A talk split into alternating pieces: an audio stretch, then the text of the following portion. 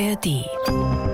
Der Konsum von Cannabis ist eine gesellschaftliche Realität. Also aus medizinischer Sicht ähm, kann man das wahrscheinlich ohne bleibende Folgen relativ sicher ab dem Alter von 25 Jahren machen. Wir haben mit der jetzigen alleinigen Verbotspolitik haben wir keine Erfolge. News Junkies. Verstehen, was uns bewegt. Ein Podcast von RBB24 Inforadio. Heute ist Mittwoch, der 24. Mai. Ich bin Bruno Dietl und wir bauen uns einen, einen Podcast. Herr Scholz, wann wubert's legal? Hm? Auf dem Weg zur Legalisierung muss die Ampel noch ein paar, sorry für das Bild, richtig dicke Tüten aus dem Weg räumen. Der Widerstand gegen die Cannabis-Legalisierung wächst nämlich. Erst hat Bayerns CSU-Gesundheitsminister Klaus Holleczek, nicht unbedingt eine Überraschung, vor zehn Tagen angekündigt, dass er überhaupt nichts von den Legalisierungsplänen hält und auch gleich gesagt, dass er sich gegen die geplanten Cannabis-Clubs wehren will. Und auch den Wunsch seiner Landeshauptstadt München, eine Cannabis-Modellregion zu werden, findet Holleczek daneben. Heute dann stellt sich das nächste unionsgeführte und gleichzeitig bevölkerungsreichste deutsche Bundesland gegen die Ampelpläne. Das NRW-Gesundheitsministerium will auch keine Gras-Modellregion haben, auch wenn das einige Städte dort anders sehen. Begründung des Ministeriums, Zitat, sie warnen vor den Gefahren cannabisbedingter Hirnschädigung bei jungen Erwachsenen bis 25 Jahren. Was bedeutet dieser Widerstand für die Legalisierungspläne von Lauterbach und der Ampel? Was genau sind diese geplanten Cannabisclubs und was soll in den Modellregionen möglich sein? Und was ist dran an der Warnung vor den Folgen vor Cannabiskonsum bei jungen Erwachsenen? Welche Folgen hat es wirklich? Antworten bekommt ihr heute bei den News Junkies. Wenn ihr uns in der ARD Audiothek ein Abo dalasst, dann verpasst ihr keine neue Folge mehr. Vielleicht waren die Gesundheitsminister von Bayern und NRW ja gerade in den Niederlanden im Urlaub. Schlagzeile von heute: Ab morgen gilt im Zentrum von Amsterdam ein Kiffverbot. Bei Verstoß drohen 100 Euro Strafe. Cannabis darf nicht mehr auf Straßen, Plätzen und Grachten rund um das Rotlichtviertel geraucht werden. Die großen Warntafeln, die hängen schon. Obwohl Bayern und NRW natürlich wollen, dass es gar nicht erst so weit kommt. Den beiden unionsgeführten Ländern sind die Legalisierungspläne der Ampel grundsätzlich zu liberal. Und dabei sind es ja nicht mal echte Legalisierungspläne, sondern nur so eine Art Legalisierung light, wie viele sagen. Es ist durchaus tricky, was Karl Lauterbach und sein Kollege Cem Özdemir, also Minister für Ernährung und Landwirtschaft, also dann verantwortlich für den Anbau, da vor gut einem Monat als schon überarbeitete Eckpunkte vorgestellt haben, die im Koalitionsvertrag mit dem Satz Wir führen die kontrollierte Abgabe von Cannabis an Erwachsene zu Genusszwecken in lizenzierten Geschäften ein versprochene Graslegalisierung muss vor allem vereinbar sein mit EU-Recht. Deutschland hat nämlich das Schengen-Abkommen unterschrieben und da steht sehr eindeutig drin, dass sich die Länder darauf geeinigt haben, Zitat, die unerlaubte Ausfuhr von Betäubungsmitteln aller Art, einschließlich Cannabisprodukten, sowie den Verkauf, die Verschaffung und die Abgabe dieser Mittel mit verwaltungsrechtlichen und strafrechtlichen Mitteln zu unterbinden. Zitat Ende. Aber die Niederländer haben es ja auch hinbekommen, mit einer Duldung statt eindeutiger Legalisierung. Wie es dort läuft, findet Karl Lauterbach eher keine gute Werbung für eine liberalere Drogenpolitik. Das Modell in den Niederlanden war für uns abschreckend. Dort wird ja konsumiert in sogenannten also Cannabisräumen. Also das wollen wir gar nicht. Wir wollen keine neue Gelegenheit zum gemeinsamen Kiffen bringen.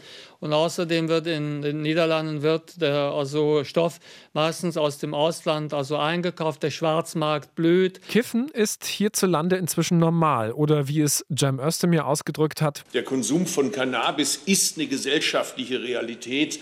Und wenn ich mir die Jugendorganisation auch der Parteien anschaue, habe ich das Gefühl, das ist ein parteiübergreifendes Phänomen. Da wollen wir mal bitte schön nicht unehrlich sein. Übrigens hat sich schon 1994 das Bundesverfassungsgericht zu Cannabis geäußert. Es gibt im Grundsatz zwar kein Recht auf Rausch, das heißt, der Gesetzgeber darf Cannabiskonsum unter Strafe stellen. Er muss das aber nicht tun, sondern kann auch eine andere Drogenpolitik verfolgen, die nicht auf Bestrafung setzt, sondern etwa auf Aufklärung oder kontrollierte Abgabe. Und genau dahin soll es nach den Plänen der Ampel gehen. In Zukunft sollen 25 Gramm Genusscannabis zum Eigenkonsum straffrei sein. Diese Menge darf man dann auch in der Öffentlichkeit dabei haben. Außerdem soll man selbst anbauen dürfen. Drei weibliche blühende Pflanzen pro volljähriger Person. Kinder und Jugendliche sollen da nicht rankommen dürfen.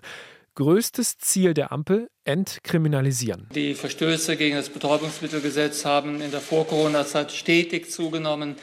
Ich bringe ein Beispiel allein. In Bayern wurden 2019 55.000 Fälle im Jahr verzeichnet. Der überwiegende Teil davon, 35.000 Fälle, Cannabis äh, bezogen. Bundesweit ist die Anzahl der erfassten Rauschgiftdelikte Verstöße gegen das Betäubungsmittelgesetz seit 2011 jedes Jahr gestiegen. Wir schaffen kein Problem, sondern wir versuchen ein Problem zu lösen. Und ähm, wir wissen auch, dass wir mit der alleinigen Verschärfung des Strafrechts nicht weiterkommen. Kein Zufall, dass Lauterbach da Bayern als Beispiel genannt hat. Ich habe gehört, da wird das von der Polizei wohl besonders streng verfolgt. Übrigens war Lauterbach selbst früher kein Freund der Legalisierung. Weil ich damals gedacht habe, die Legalisierung, da hat mir Nachteile als Vorteile, aber in den letzten also, äh, Jahren ist einfach immer klarer geworden, der Weg, den wir jetzt gehen, der funktioniert nicht. Daher habe ich meine eigene Position verändert. Ich setze das daher aus Überzeugung und auch als Gesundheitsminister um. Karl Lauterbach hat aber vor allem in den letzten Jahren gemerkt, dass die bisherige Drogenpolitik anscheinend nicht zu weniger, sondern eher zu mehr Drogen führt. Sind wir ehrlich zueinander? Das, was wir jetzt machen, ist belegterweise nicht erfolgreich. Die Konsumzahlen steigen. Toxische Konzentrationen in den Produkten sind nicht nur häufig, sondern von den Händlern oft gewollt. Wir haben mit der jetzigen alleinigen Verbotspolitik haben wir keine Erfolge. Ich hatte es ja schon erwähnt. Die geplante Cannabis-Legalisierung heißt nicht, dass dann immer überall so viel gekifft werden darf, bis alle deutschen Chips und Eistee-Vorräte leer gekauft sind. Die Regeln sind fast schon klischeehaft deutsch mit Sperrzeiten und Abstandspflichten. Konsumiert werden darf nach den Lauterbach-Plänen nicht überall. In Fußgängerzonen erst nach 20 Uhr, nicht in der Nähe von Schulen und Kitas. Und was passiert, wenn Minderjährige mit Gras erwischt werden? Sie sollen an Präventionsprogrammen teilnehmen. Fehlt jetzt noch der Plan, wie die Leute an das Gras rankommen können sollen, wenn sie es nicht selbst anbauen. Dafür gibt es zwei Schritte. Zuerst soll es sogenannte Cannabis-Vereine geben. Von mir aus können Sie auch von Cannabis-Clubs sprechen. Wie können wir uns das genau vorstellen? Wie so ein Kaninchenzüchterverein? Zunächst, wir hoffen, dass es also eher ältere Menschen sind, die das sich also hier geben. Und ich glaube, dass das ein guter Kompromiss ist, denn die Mitgliedschaft in einem solchen Verein, wo man dann also quasi den Anbau mit den Vereinsmitgliedern gemeinsam organisiert, wo man sich nur selbst versorgt, wo es nicht um Geld geht, wo aber trotzdem sicher ist, dass das Produkt sauber ist, nicht verunreinigt ist. Das bringt viele Vorteile. Nicht gewinnorientiert. Maximal 500 Mitglieder. Abgabe nur an volljährige Mitglieder. Keine Werbung für den Verein erlaubt. Auch diese Cannabis-Clubs bekommen nach den Ampelplänen sehr strenge Regeln. Es sind dann wohl eher Anbauvereinigungen als Kifferclubs. Sie müssen Jugendschutz, Sucht- und Präventionsbeauftragte haben. Man darf nicht in mehreren Vereinen gleichzeitig Mitglied sein und das ausgegebene Gras an unter 21-Jährige soll einen niedrigeren Wirkstoffgehalt haben. Innerhalb der Vereine und im Umkreis von 250 Metern darf übrigens gar nicht gekifft werden. Wenn diese Clubs sich erstmal gründen, dann soll das vor allem den Schwarzmarkt nach und nach austrocknen. Ich glaube, wenn das jetzt hier richtig anrollt, dass dann der Schwarzmarkt auch sehr stark zurückgehen wird, wenn er nicht sogar einbrechen wird oder kollabieren wird.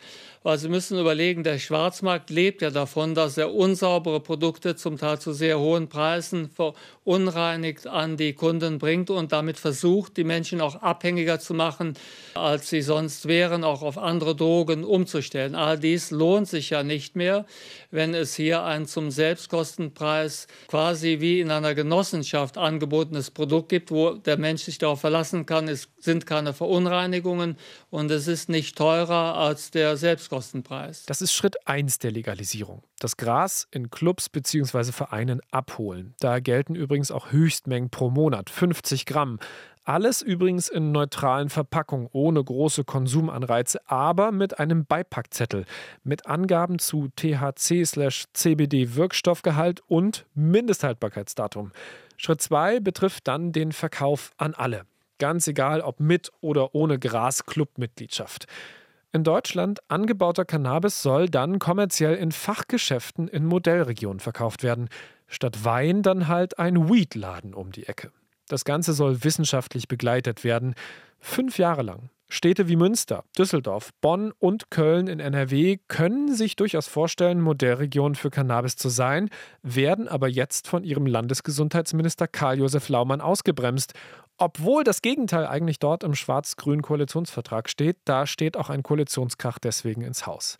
In Bayern hätte München Bock. Die Landesregierung sagt aber nein und hat sogar ein eigenes Rechtsgutachten in Auftrag gegeben, was sagt, dass die Legalisierung gegen Europa und sogar Völkerrecht verstößt. Bremen wiederum will auch zur Modellregion werden. Friedrichshain-Kreuzberg, natürlich, in Berlin will auch. Der neue schwarz-rote Senat unter Kai Wegner hat eher zurückhaltend reagiert. Das Brandenburger Gesundheitsministerium hat auf RBB-Anfrage heute geschrieben, Zitat, aus gesundheitspolitischer Sicht ist eine auch mengenmäßig begrenzte Freigabe des Cannabisbezugs und Anbaus kritisch einzuschätzen, denn jeder Konsum von Drogen ist gesundheitsschädlich. Aber der Sprecher des Gesundheitsministeriums schreibt weiter, dass, Zitat, Entkriminalisierungsbemühungen zugunsten der Konsumierenden unterstützt werden. Hm, auch nicht so ganz eindeutig. Warum die alle so zurückhaltend reagieren? Weil noch gar nicht klar ist, wer diese Modellregion genehmigt. Das schreibt uns sogar heute das Bundesgesundheitsministerium, obwohl deren Sprecher auch sagt, Zitat, Bundesgesetze gelten, wenn sie beschlossen sind, auch für NRW. Der Bundesdrogenbeauftragte meinte nach Bayerns erster Ablehnung der Modellversuche, man werde nicht zulassen, dass, Zitat, die Modellprojekte von Landesregierung aus ideologischer Verblendung verhindert würden. Wie viel ideologische Verblendung steckt hinter der Warnung aus Nordrhein-Westfalen vor cannabisbedingten Hirnschädigungen bei unter 25-Jährigen? Oder ist diese Warnung vielleicht sogar ziemlich berechtigt? Jakob Maske ist Kinderarzt in Berlin-Schöneberg und gleichzeitig Sprecher des Berufsverbands der Kinder- und Jugendärzte. Er hat mir erzählt, dass die Warnung aus NRW vor Cannabis medizinisch absolut korrekt ist. Also aus medizinischer Sicht ähm, kann man das wahrscheinlich ohne bleibende Folgen relativ sicher ab einem Alter von 25 Jahren machen. Aber natürlich muss man weiterhin sagen, dass auch Cannabis eine Droge ist und auch bei zum Beispiel für psychiatrische Krankheiten anfällige Menschen auch in diesem Alter noch zu Schäden führen kann. Dafür ist ja vor allem wichtig, dass man als Konsument weiß, wie Cannabis und THC/CBD wirken. Ja, man muss sich das so vorstellen, dass äh, das Gehirn eben bis circa zu, bis zu einem Alter von 25 Jahren noch nicht komplett ausgereift ist, also noch nicht komplett vernetzt ist.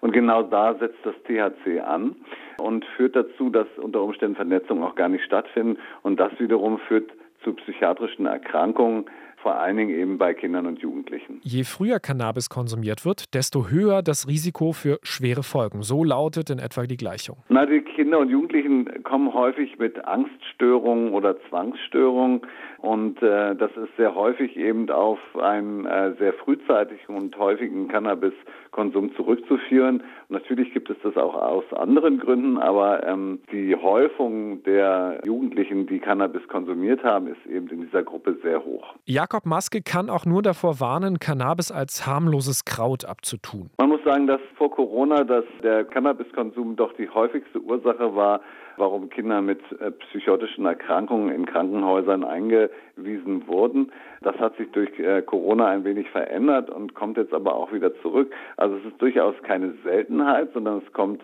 relativ häufig vor.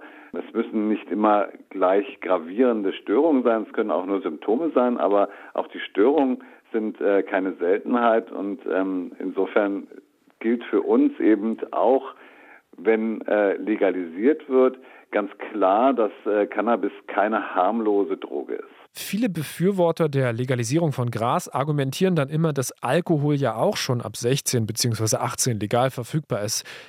Wahrscheinlich, habe ich heute bei der Recherche gelesen, würde Alkohol als Droge sofort verboten werden, wenn es heute neu erfunden würde. Für Kinderarzt Jakob Maske sind Cannabis und Alkohol auch nicht vergleichbar. Das sind zwei unabhängige Drogen, die natürlich auch unabhängig Krankheitsbilder machen können. Auch Jugendliche können die eine oder die andere Droge empfänglicher sein oder auch mehr Krankheitsbilder entwickeln. Insofern kann man nicht sagen, das eine ist besser oder schlechter. Man sollte Drogen, soweit es geht, eben vermeiden. Jakob Maske hat tatsächlich aus Medizinersicht ein grundsätzliches Problem mit der Drogenpolitik. Im Moment sehen wir einen sehr schlechten Jugendschutz. Wir sehen, dass Jugendliche ohne Probleme an Alkohol herankommen können. Äh, wir sehen, dass Jugendliche ohne Probleme an Cannabis herankommen können. Insofern muss man ganz klipp und klar sagen, der Jugendschutz muss einfach gut aufgestellt sein, damit die Kinder und Jugendlichen eben an diese krankmachenden Dinge nicht mehr herankommen, damit sie zumindest in ihren Entwicklungsjahren, wo auch das Gehirn sich entwickelt etc., eben vor diesen Giften geschützt sind. Es ist so, dass äh, auch eine Alkoholvergiftung dazu führen kann, dass Nervenzellen kaputt gehen können und Nervenzellen, da gehören auch die Gehirnzellen dazu. Das heißt, Gehirnzellen gehen kaputt und das Besondere an Nervenzellen ist, sie wachsen eben nicht nach, also wie eine Hautwunde, wo die Haut dann wieder nachwächst. Das passiert im Gehirn in der Regel gar nicht. Insofern gehen diese Zellen für immer zugrunde ähm, und das wird, glaube ich, jeder verstehen, dass das ein grundlegendes Problem für jedes einzelne Individuum ist.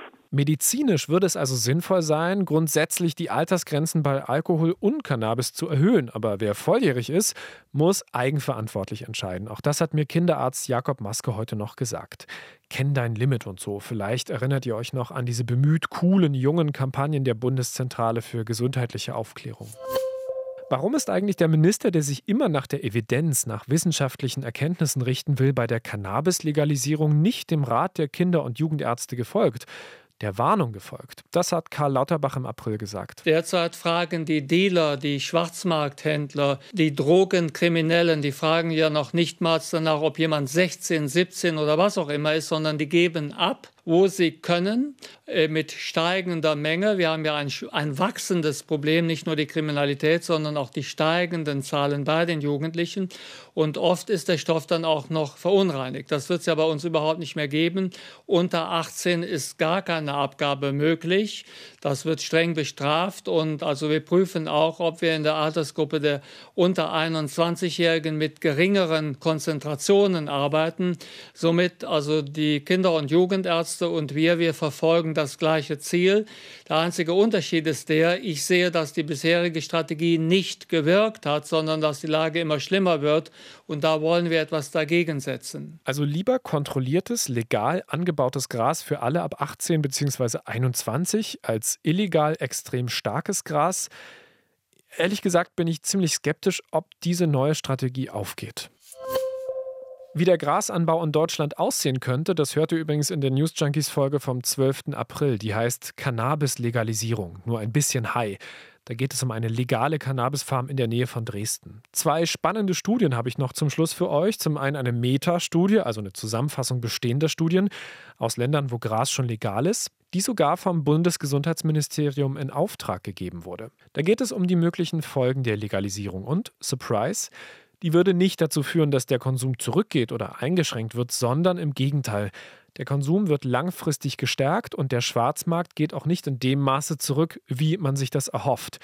Die Wissenschaftlerinnen und Wissenschaftler empfehlen, den kommerziellen Markt, also die geplanten Grasshops, sehr stark zu regulieren, damit Cannabis nicht normalisiert wird. Und die zweite Studie kommt aus der Zeitschrift Psychological Medicine und wurde Anfang Mai veröffentlicht. Ausgewertet wurden Daten aus dänischen Gesundheitsakten. Da steht drin, Wer regelmäßig kifft, zwischen 21 und 30 Jahren alt und männlich ist, der hat ein deutlich höheres Risiko an Schizophrenie zu erkranken.